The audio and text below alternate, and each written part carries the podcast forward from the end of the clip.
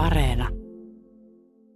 Dessi Espanja, Bulgariassa 1972 syntynyt sirkustaiteilija, menehtyi traagisesti vuonna 2004 Yhdysvalloissa, pudottuen yli 10 metrin korkeudesta maneesille. Dessi Espanja oli bulgarialaisen esiintyjäperheen lapsi ja perinteisen sirkuksen osaaja, jolla oli vuosikymmenien kokemus eri ilmaakrobatian lajeista – hän ei myöskään käyttänyt minkäänlaisia turvaverkkoja tai vaijereita, vaan luotti osaamiseensa siinä määrin, ettei katsonut niitä tarpeelliseksi. Dessi Espanjan viimeinen keikka oli 22. päivä toukokuuta vuonna 2004. Espanja oli mukana maailmankuulun Ringling Brothers-sirkuksessa, kun onnettomuus tapahtui niin kutsutun liinarapetsin kiinnityksen pettäessä.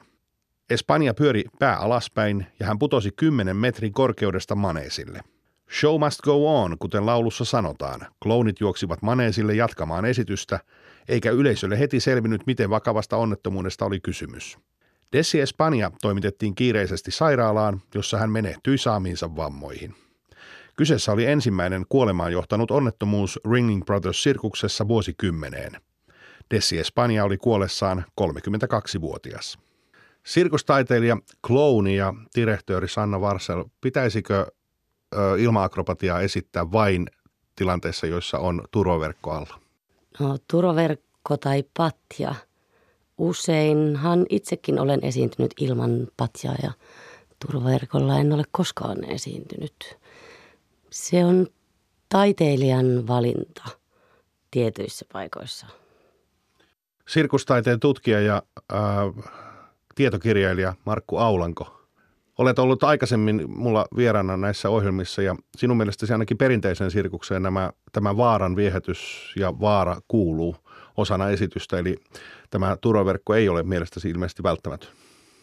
Joo, olen sitä mieltä, tai olen edelleen sitä mieltä, että vaaran viehätys on yksi, yksi tärkeimpiä niin kuin sirkuksen vetovoimatekijöitä ja se on tietenkin, taiteilija ottaa siinä suuren vastuun ja olen parissa tapauksessa ollut näkemässä sellaisen jutun, missä taiteilija esiintyi ilman turvaverkkoa ja sillä seurauksella, että putosi, kun sirkus olisi halunnut verkon, mutta taiteilija ei. Ja, ja sitten sen onnettomuuden jälkeen niin kun taiteilija suostui siihen, että kyseisen esityksen aikana siihen viritettiin patja. Eli, eli sitten oli se turva hoidettu sillä tavalla, mutta verkkohan on sellainen, että se niin kun tietenkin katsoja ehkä vähän häiritsee sen ja sitähän käytetään jossain lopputempuissa sitten yhtenä välineenä, mutta patja saadaan aika hyvin niin kuin tehtyä niin, että katsoja ei sitä huomaa, että se ei sitten häiritse sitä, sitä vaaran nautintoa. Ja päinvastoin sitten, kun se temppu on ohitse, niin tulee se onnistumisen euforia, joka on yhteinen kokemus. Hmm. Tämä on viimeinen keikka-ohjelma. Mun nimi on Pete Poskiparta ja puhumme tänään Dessi Espanja-nimisestä ilma-akrobaatista, joka menehtyi äh, pudottuaan ilma-akrobaattinumerossaan Maneesille. Tämä tapahtui Ringling Brothers sirkuksessa. Mulla on täällä vieraana tänään sirkustaiteilija, klouni ja myös sirkusdirektori Sanna Varsel ja sitten äh, sirkustaiteen tutkija ja alan kirjailija, tietokirjailija Markku Aulanko. Dessi Espanjasta ei hirveästi löytynyt taustatietoa. Hänestä yritin etsiä. Se löytyi, että hän oli Bulgariasta ja tämmöisen esiintyjäperheen lapsi. Mutta mielenkiintoiseksi tämän asian tekee tietysti moneltakin osilta se, että tämä tapahtui ensinnäkin tosi isossa sirkuksessa. Eli Ringling Brothers on aika suuri suuri sirkus. Miten tuollaisessa suuressa sirkuksessa, kuka siellä näistä turvallisuusasioista päättää teidän mielestä? Onko se tämmöinen yhteinen päätös, kollektiivi, onko siellä joku turvallisuuspäällikkö tai miten tämä homma siellä toimii? No se vastuu luultavasti jakaantuu niin, että, että taiteilija kantaa osan vastuusta, mutta kyllä tällaisissa Ringlingin kokoisissa laitoksissa on varmaan sitä varten niin kuin omat henkilöt, jotka sen päätöksen tekee ja, ja silloin on niiden henkilöiden ja esiintyjien välisestä luottamuksesta sitten kysymys, että esiintyjän täytyy luottaa siihen, että jos tuolta katosta joku roikkuu, niin ne kanssa pysyy siellä katossa eikä, eikä tuu päälle. Mutta tämmöisessä perinteisessä sirkusmallissa, mitä, mitä Euroopassakin nyt kiertää näitä pienempiä, niin niissähän juuri sen takia taiteilija itse kiinnittää nämä välineet, että silloin se vastuu siirtyy taiteilijalle ja jos joku vakuutusyhtiö antaa jotain vakuutuksia, niin se on taiteilija, joka ne vakuutukset ottaa itselleen. Että, yhtiö. Yhtiö kantaa vastuuta, siis työnantaja kantaa vastuuta valaistusmiehistä ja, ja sellaista henkilökunnasta, mutta esiintyjä vastuu on esiintyjällä itsellään. Hmm. Näinkö se menee? Joo, no näkisin justiin näin perinteisessä sirkuksessa hyvin usein taiteilijat itse tekee kiinnityksiä. Et no luulisin, että Ringling Brothersilla, että heillä olisi joku turva vastaava siellä, mitä uskoisin, että on. Itse kun olin Finlandiassa Gaalassa esiintymässä, niin tehtiin silloin itse kiinnitykset sinne hmm. yhdessä mun silloisen aviomiehen kanssa. Silloin sain kuulla, että ainakin silloin tekivät itse Sirkus Finlandiassa kiinnityksiä ne ilma-akrobaatit, kenen kanssa siellä keskustelin.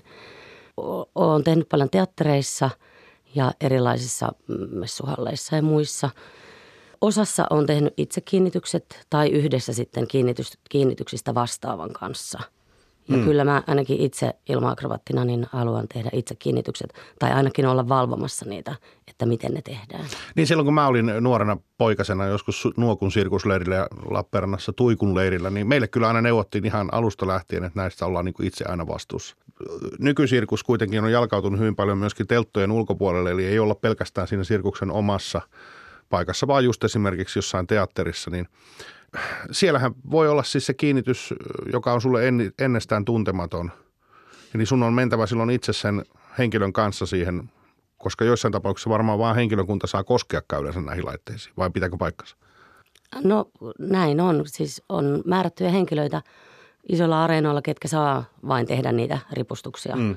sinne kattoon, niin sinne ei ole mitään asiaa tavallaan sillä taiteilijalla tekemään niitä – mutta mä itse olen ollut aina vieressä valvomassa, että kuinka ne tehdään ja mitä tavaraa mä sinne haluan.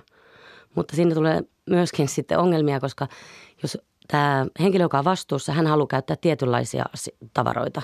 Että hänellä on joku tietty liina, mitä on totuttu käyttämään siellä katossa. Että mun pitää luottaa siihen, että se liina on hyvä.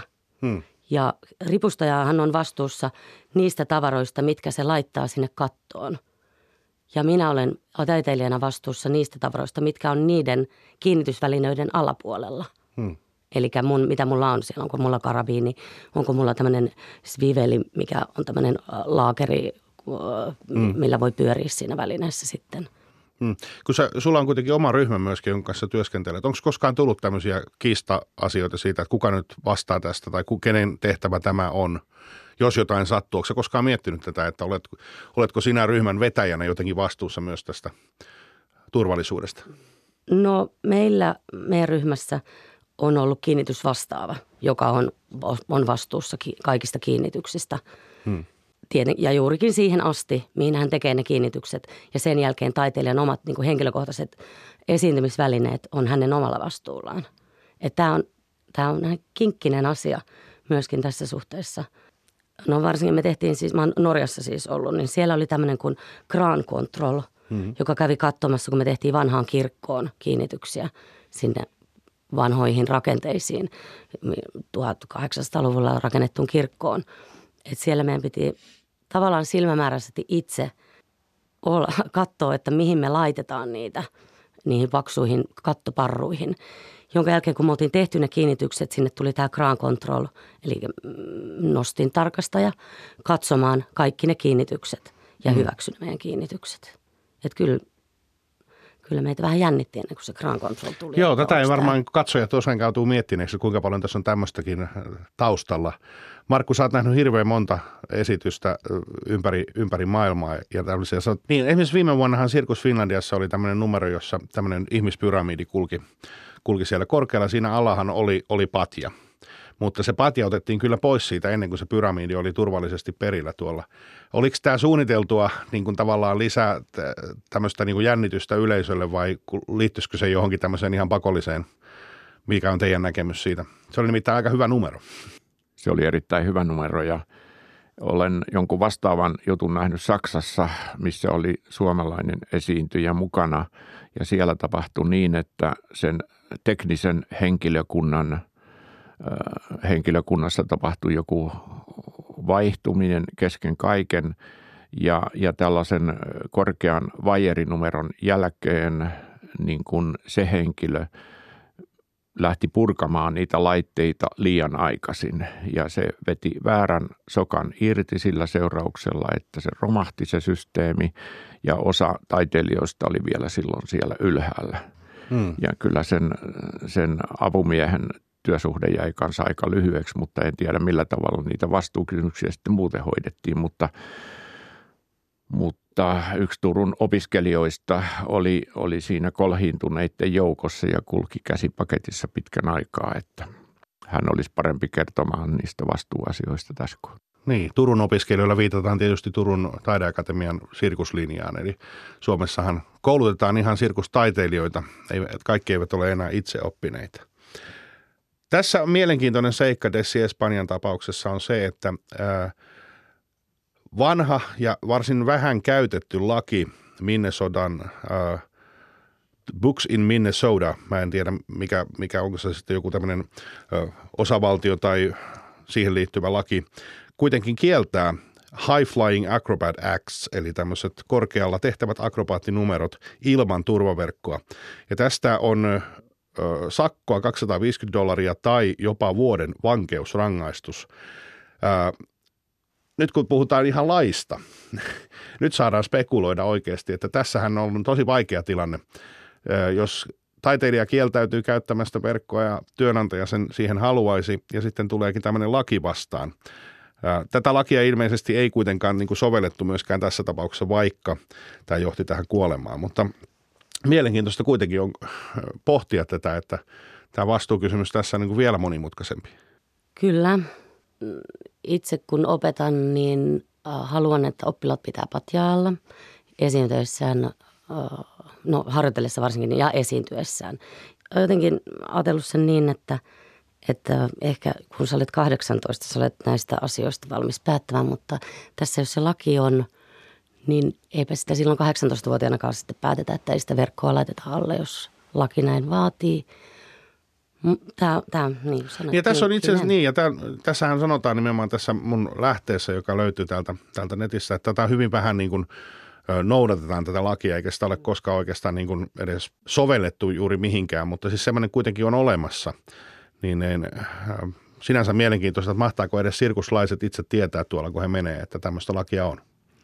No luulen, että eivät tiedä ja, ja äh, se ei ole varmaan ainoa paikka, missä tämmöisiä äh, suojeluun liittyviä lakeja on, on rikottu, koska siis tämä, tämä tapaus, mistä nyt puhutaan, ei tarvitse mennä kuin Ruotsiin, missä tällä hetkellä keskustellaan eläinten käytöstä sirkuksessa – ollut vuodesta 60 voimassa laki, missä käytetään, niin kuin, kielletään apinoiden käyttö sirkuksessa. Ja nyt siellä keskustellaan parasta aikaa norsujen ja kameleiden kieltämisestä – ja vaikka tämmöinen laki on ollut voimassa, niin, niin laissa puhutaan vaan siis sirkuksesta, mutta siinä ei puhuta esimerkiksi teatterista. Ja tukholmalaisessa teatterissa esiintyi apina kolmen vuoden ajan, että yksi, ilman että yksikään eläinsuojelija kävi valvomassa, että, että miten sitä eläintä niin kuin käsitellään. Että kyllä tämmöisiä rajatapauksia varmaan on, on sitten lähempänä. Sirkustaiteilija Sanna Varsel, kuinka paljon kuvittelet, että esimerkiksi Dessi Espanjalla on, on taustalla niin kuin työtunteja tai työvuosia ennen kuin hän on tuommoisen numeron kyennyt esittämään? No tunteja, satoja, tuhansia. tuhansia niin. No hänhän oli siis tehnyt jo ihan lapsesta asti sirkusesityksiä, mutta varmaan tämä kangasnumero on tullut myöhemmin kuvioihin. Kyllä, kyllä sitä pitää harjoitella, että mä sanon aina mun oppilaille, että, että sata kertaa kun temppu menee hyvin, niin sitten se voi esittää – niin sata kertaa peräkkäin. No niin, peräkkäin, ei, ei nyt yhdistä treenissä, mutta siis se, että ja itselläkin, että en, mä, en koskaan lähde esittämään epävarmaa temppua. Mm. Yhden kerran on tehnyt niin ja alas tultiin. Okei, kerro tästä. No tilanne oli sellainen, että mä tein silloin keinovaatrapetsia ja äh, tuota, niin mulla oli siis äh, lonssi, eli tämmöinen turvavyö ja siitä köysi ja aviomieheni sitä pitämässä siellä – ja kyse oli tällaisen televisio-ohjelman kuvauksesta. Ja mä päätin, että no mä haluan siihen uuden tempun. Hmm. Ja sitten olin treenannut sitä ja se oli sitten mennyt ihan hyvin muutamia kertoja. Ja sitten kun ne kuvaukset oli, niin tein sen tempun ja siinä tempussa tarvii antaa löysää siitä turvaköydestä, kun mä menen niin kuin tavallaan yhden kerran trapetsin ympäri, niin silloin se köysi ei voi olla tiukalla. No tein sen ja en saanutkaan trapetsista kiinni, joten tulin sieltä alas. Onneksi oli turvaköysi, mutta aika lähelle lattiaa mentiin. Ja siellä oli yleisössä kouluoppilaita, joille oli, oli mainostettu tätä, että, että, että he tulevat tähän kuvauksiin yleisöksi. Ja tässä on tällainen, että pysyykö hän trapetsitaiteilija trapetsilla. Mm. Ja no eipä pysynyt sitten siinä ekassa otossa. Ja sitten otettiin muutama otto lisää ja jätin tämän tempun tekemättä sitten. Joo, no mutta hyvä puolihan on se, että sä kerrasta opit tämän, että kyllä. seuraavalla kerralla et mennyt enää kokeilemaan tätä. En, en joo ja, ja tosissaan se, että kyllä ne temput pitää olla tosi hyvin hallussa. Ja harjoittelu on päivittäistä. Kyllä. Toisto, toisto, toisto. Tuota, Markku Aulanko, olen seurannut sirkusmaailmaa niin kuin ohessa, tässä sivussa tuota, oman työni ohessa lapsesta asti ja jotenkin on kiinnittänyt huomiota siihen, että monet tämmöiset vaaralliset numerot ja yleensäkin monet laadukkaat sirkusnumerot tahtoo tulla tuolta Itä-Euroopan puolelta. Tässäkin äh, Desi Espanja on siis bulgarialaislähtöinen, mutta siis Venäjältä tulee ja sieltä puolelta. Onko tällä joku historiallinen syy tai perinne, miksi, miksi niitä tulee juuri sieltä suunnalta? No luulen, että siinä on sellainen historia, että Moskovan sirkuskoulu oli, oli yksi aikansa alansa parhaista kouluista aikanaan ja sieltä, sieltä – koulutettiin ja, ja, ja syntyi huippuakrobaatteja joka alalla, sirkustaiteen alalla. Ja, ja heillä oli taas suuri halu päästä länteen sieltä ja, ja päästäkseen länteen niin he saivat sitten rahaa ja mä luulen, että tämä niin kuin sieltä Moskovasta lähti muihin Itäblokin maihin eli Bulgaria, Romania ja sitten sitä kautta nämä taiteilijat pääsi pikkuhiljaa länteen. Ja Esimerkiksi meillähän on Suomessa ollut Moskovan suuren sirkuksen nimellä useita vierailuja vuosien varrella. Ja silloin alkuvuosina niin mukana oli yllättävän suuri henkilömäärä, koska, koska tota, mukana oli sitten aina kontrolli, joka, joka esiintyjällä oli suurin piirtein sitten varjo mukana, joka kulki täällä Suomessa, niin sen takia ne vierailijoiden lukumäärä oli suuri. Mutta Moskovan koulu kouluttaa hyviä taiteilijoita ja se tietotaito on myös sitten sitä kautta levinnyt, kun siellä on ollut muiden maiden opiskelijoita, niin sitten sinne länteen, kun Itäblokin taakse siis ja sitä kautta länteen. Onko tämä niin kuin vaaranviehätys tai sanotaan nyt tämä niin kuin vaaran ja juuri tämmöisten turvalaitteiden tavallaan yleen katsominen myöskin jotenkin tämmöinen itä-eurooppalainen ilmiö? Liittyykö se esimerkiksi siihen, että tästä numerosta voi pyytää isomman hinnan, jos jos tota, äh, uskaltaa tehdä sen ilman verkkoa, vai onko tässä asiassa tapahtunut joku muutos? No varmaan on tapahtunut muutosta näihin, näihin aikoihin, kun tullaan nykypäivää kohti, mutta kyllä silloin aikanaan muistan itsekin, että olin katsomassa jotain Moskovan suurta sirkusta, jossa oli vaikea nuorella kävelynumero, tultiin niin kuin viistoa vaijeria pitkin alas – ja, ja venäläiset olivat kyllä ne, jotka myöskin ensimmäisenä käyttivät näitä turvavajereita, että ne yritettiin kyllä piilottaa niin, että katsoja ei sitä huomaa, mutta, mutta itse huomasin katsojana, että, että se numero ei jännittänyt ollenkaan niin paljon kuin tiesi, että se vajeri on siellä. Että suhtauduin silloin vähän sillä tavalla, että, että mieluummin niin kuin helpompia temppuja ja, ja, ja kuitenkin niin, että siinä on jonkinlainen riski – koska kyllä niin kuin itse huomaan, että esimerkiksi formulakisojahan katsotaan sen takia, jos siellä sattuisi tapahtumaan joku onnettomuus. Mm. Niin, että, että semmoinen niin kuin ihmisluontoon ehkä kuuluu sellainen niin kuin jännittäminen tai, tai tällaisen niin kuin, semmoinen pelkotila, joka sitten niin kuin laukastaan siinä yhdessä, kun se temppu onnistuu. Onko tämä kuitenkin sen arvosta sitten? Tarkoitan, että pistät henkesi palti, paltiksi tai oman terveytesi siksi, että muut viihtyy. No kyllähän se kuulostaa hurjalta. Että, no, mä, no se on varmaan se semmoinen esiintyjällekin semmoinen adrenaliini, hmm. kiksien hakeminen sit, jos täytyy tehdä jotenkin niin hurjaa, että sinne voi henki lähteä. Niin eikä sirkus varmaan nyt ole ainoa, onhan urheilussa, jos katsoo vaikka mäkihyppyä, niin eihän sekään nyt siis niin kuin ainahan siinäkin on mahdollista tapahtua, eikä se, no, olen käynyt parissa mäkitornissa, enkä mua kyllä semmoista rahaa ei löydy, että mä niin kuin laskisin sieltä suksilla alas ja hyppäisin 140 metriä ilmassa. Eli ei tämä niin kuin pelkästään sirkusta koske, että kyllä urheilussa ja kaikissa tämä niin varhaviehitys ilmeisesti on mukana, mutta tietysti mikä sen niin kuin hinta sitten on. Tuota, äh, ilma-akrobatiassa on niitä on monia, monta erilaista tapaa esittää. Tämä Desi Espanjan äh, tapaus oli, se oli, onko Liina akrobaat, Liina äh, ilma, mikä, mikähän sen nimi on Mm, tämmöinen? Ehkä vertikaalikangas. Vertikaalikangas, joo.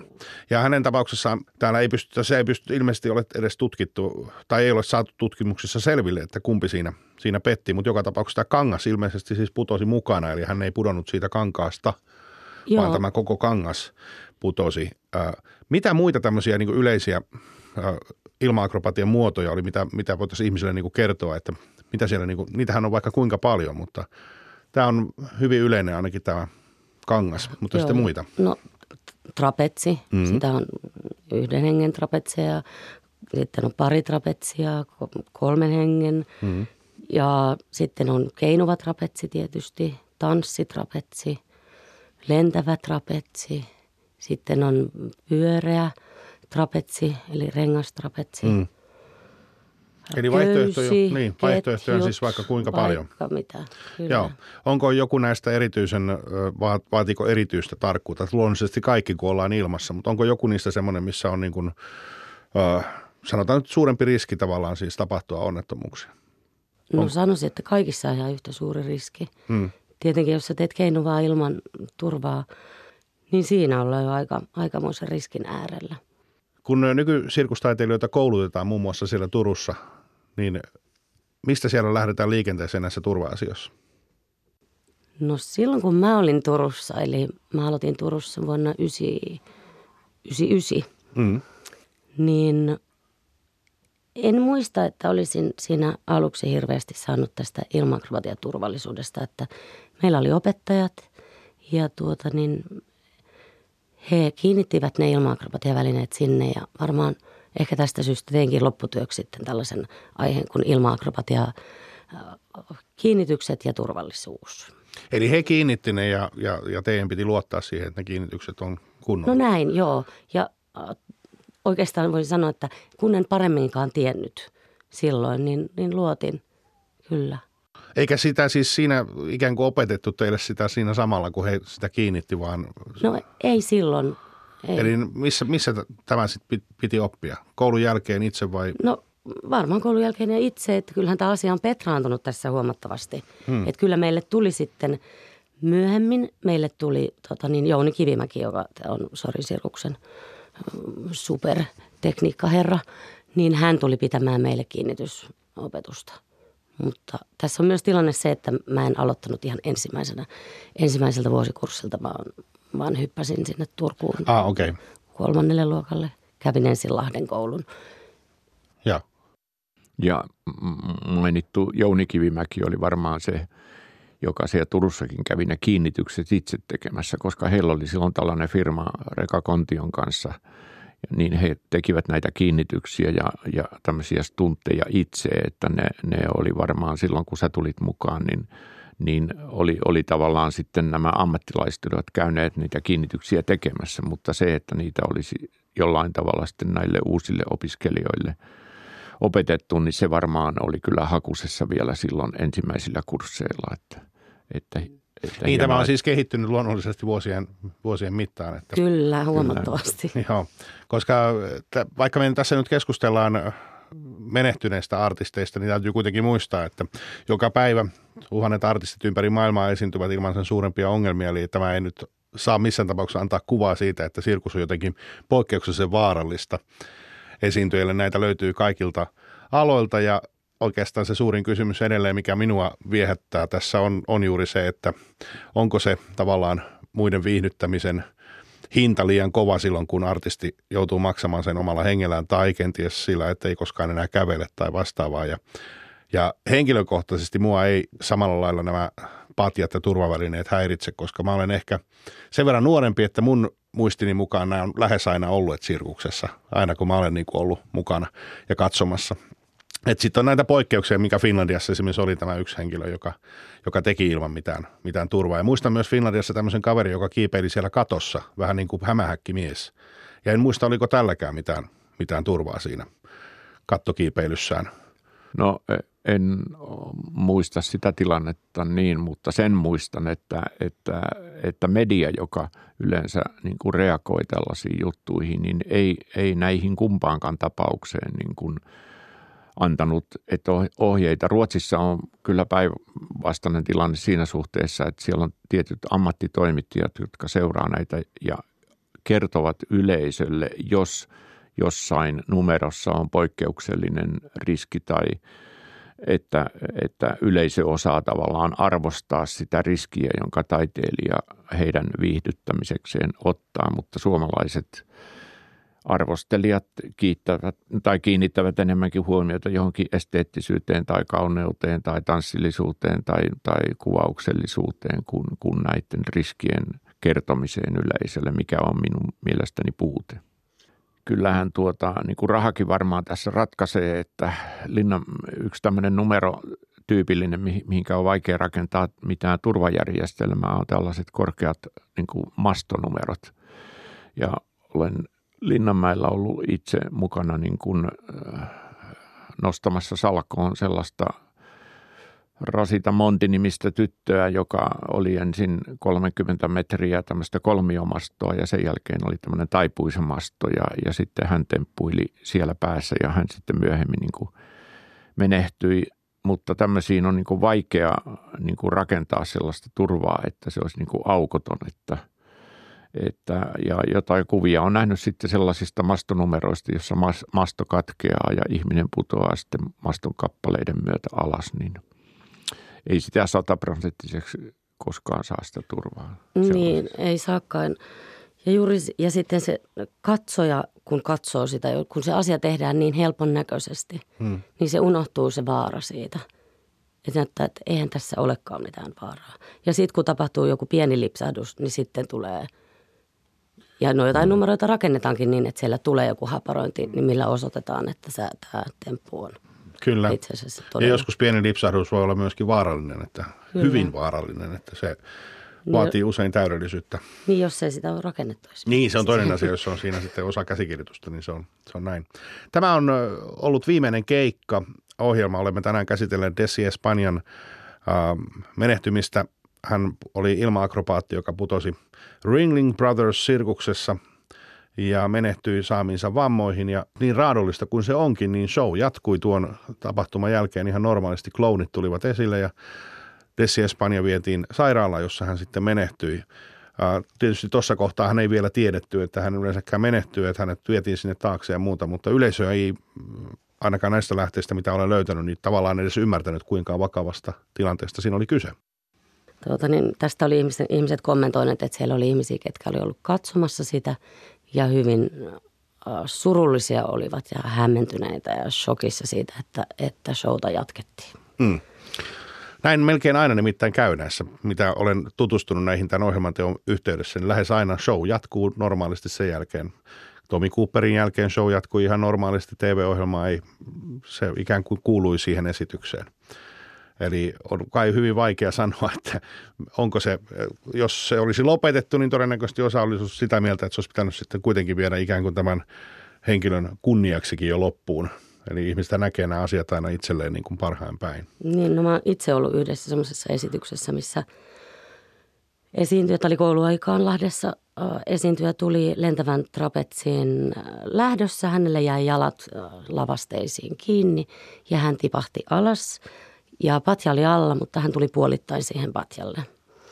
Ja tota niin, äh, hänet talutettiin lavalta ulos ja me jatkoimme showta. Hmm.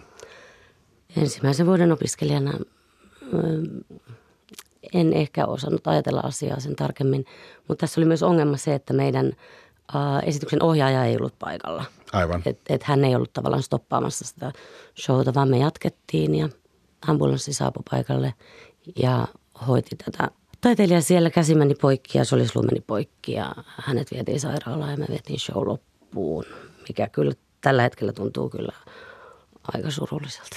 Että Aivan, eli sä oot sitä mieltä, että pitäisi ehdottomasti aina tuommoisen jälkeen lopettaa. sitä. No kyllä se pitäisi, mm. koska ei se kauhean kunnioittavaa mun mielestä ole tätä taiteilijaa, eikä myös yleisöä kohtaan. Koska... Niin mä oon vähän samaa mieltä, mutta mä niin ymmärrän myöskin sen kom- kommentin, että sanotaan, että tämä on niin tavallaan se, nimenomaan osahan taiteilijoista on sanonut, että no matter what, show, go, niin. Niin. Niin kuin show must go on.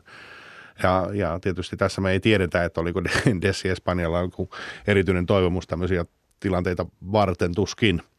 Kiitoksia Markku Aulanko, kiitoksia Sanna Varsel, Kiitos. Kiitos. oli ilo. Samoin.